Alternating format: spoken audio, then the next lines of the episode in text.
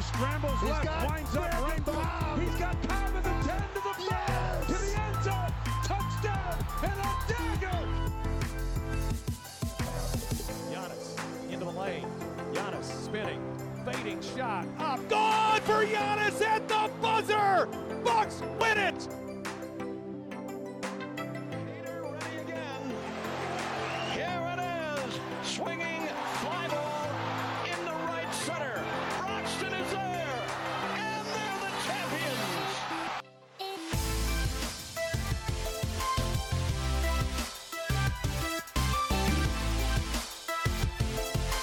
Brewer fans, welcome to the Brewers Trilogy podcast presented by the Wisconsin Sports Trilogy, the podcast for not only diehard baseball fans, but also for those fans who enjoy cheering for a team that revolves around beer.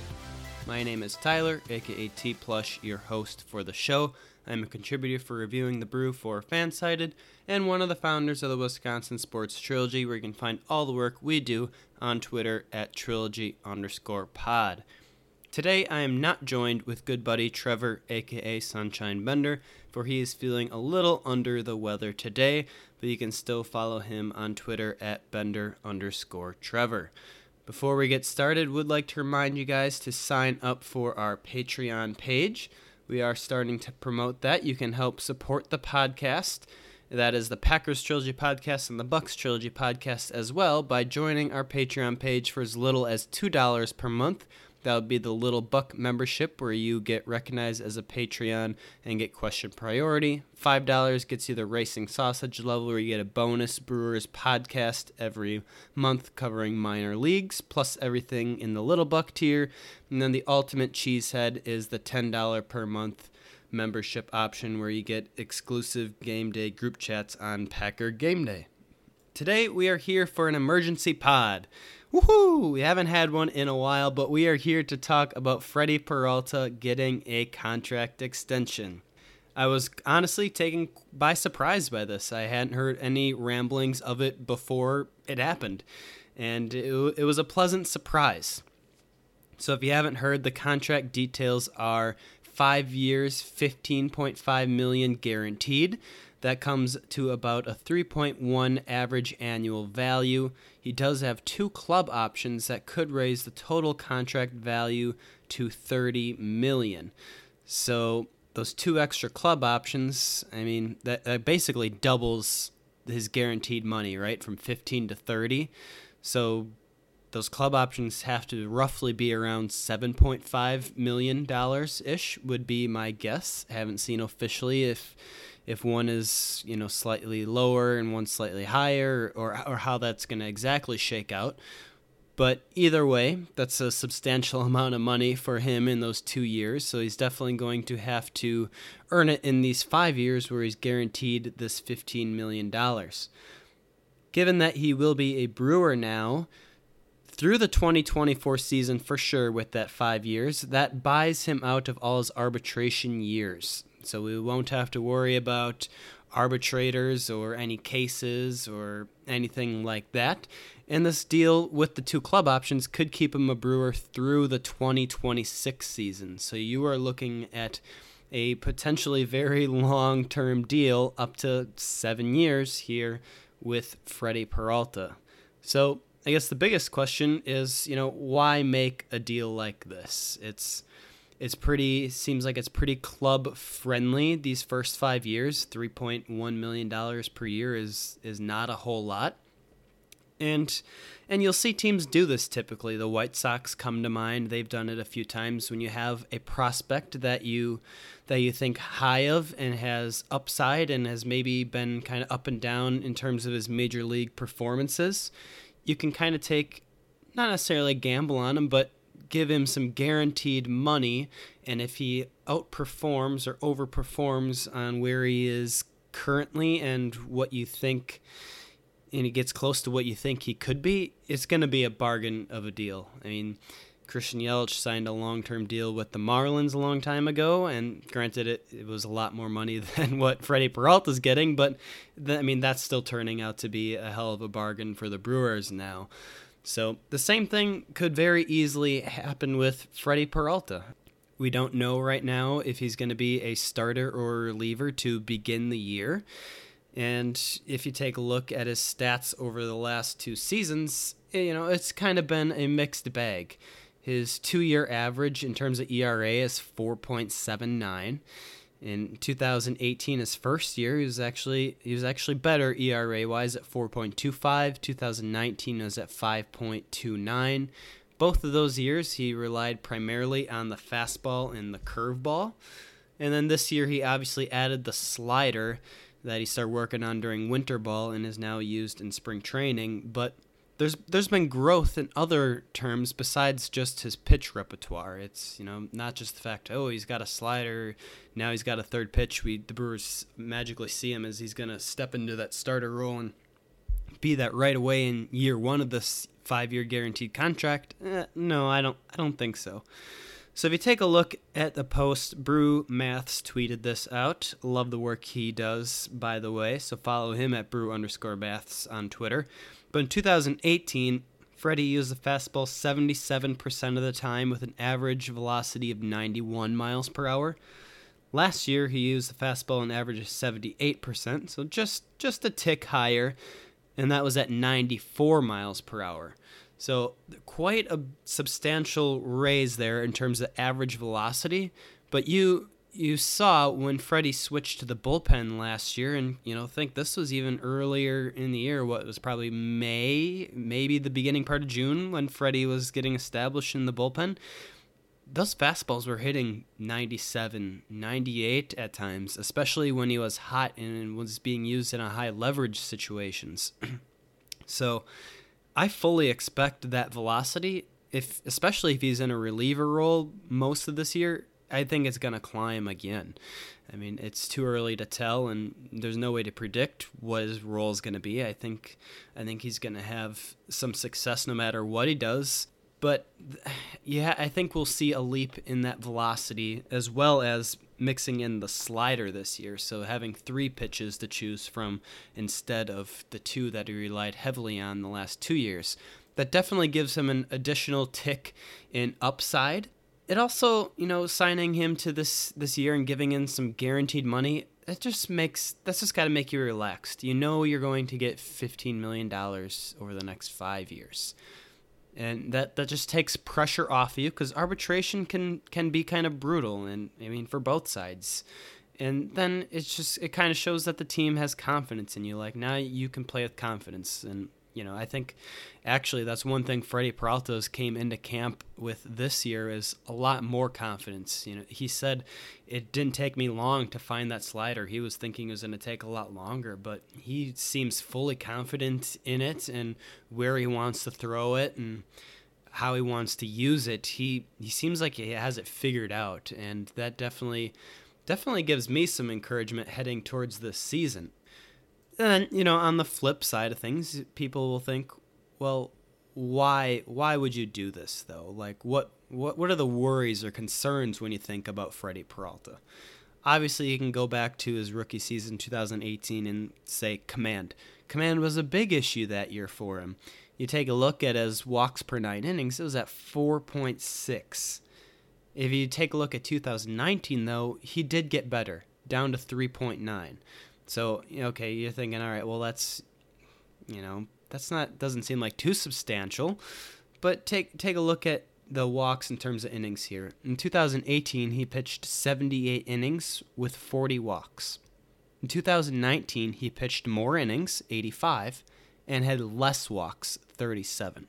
So that definitely shows uh, increased ability in his command in limiting walks there. And I, I don't think having this third this third pitch is gonna all suddenly make him lose his command and go back to averaging over four walks per nine innings. Uh, I don't see that.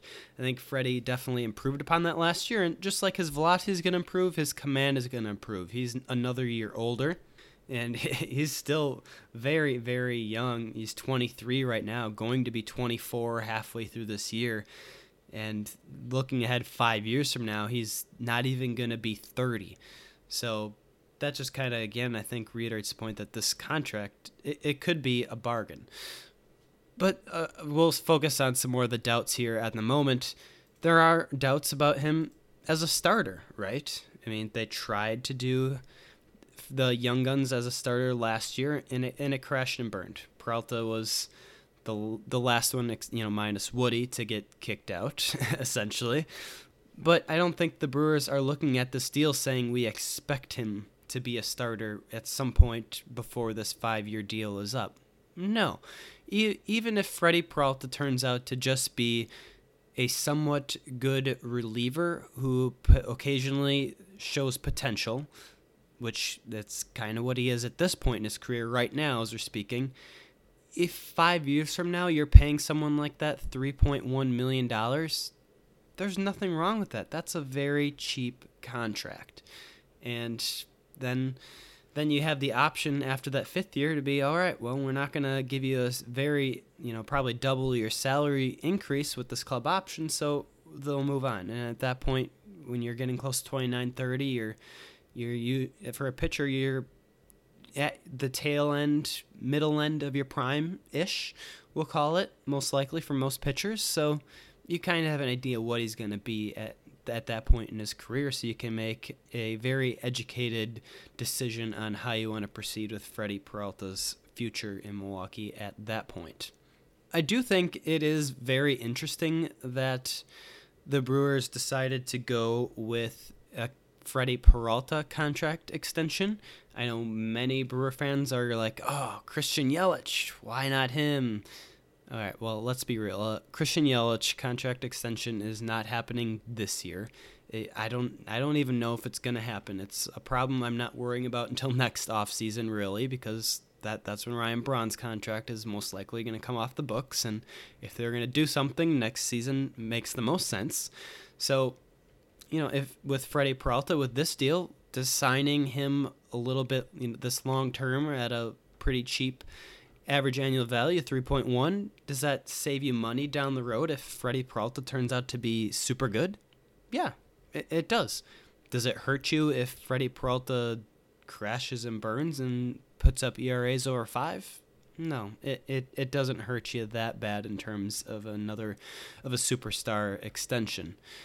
And there are other guys who maybe could have been extended too. You thinking like, why didn't they extend Brandon Woodruff or Josh Hader.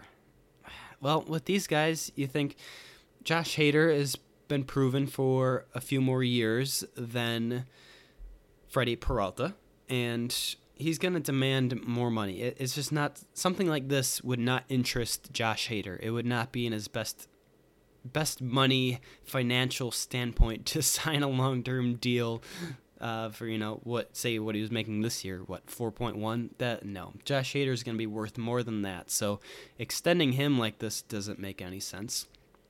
Brandon Woodruff, yeah, sure, maybe it does. You never know necessarily. Brandon Woodruff, we are hoping is poised to break out and be the ace of this club this year. But we have seen a lot of things happen on a year to year basis with Brewers starting pitchers. Uh, it's not necessarily guaranteed. But if you're Brandon Woodruff, does doing something like this interest you? No. I think Brandon Woodruff thinks he's going to be very good for a long time and going to be worth quite a bit of money. So, yeah, Brandon Woodruff can't necessarily swing that.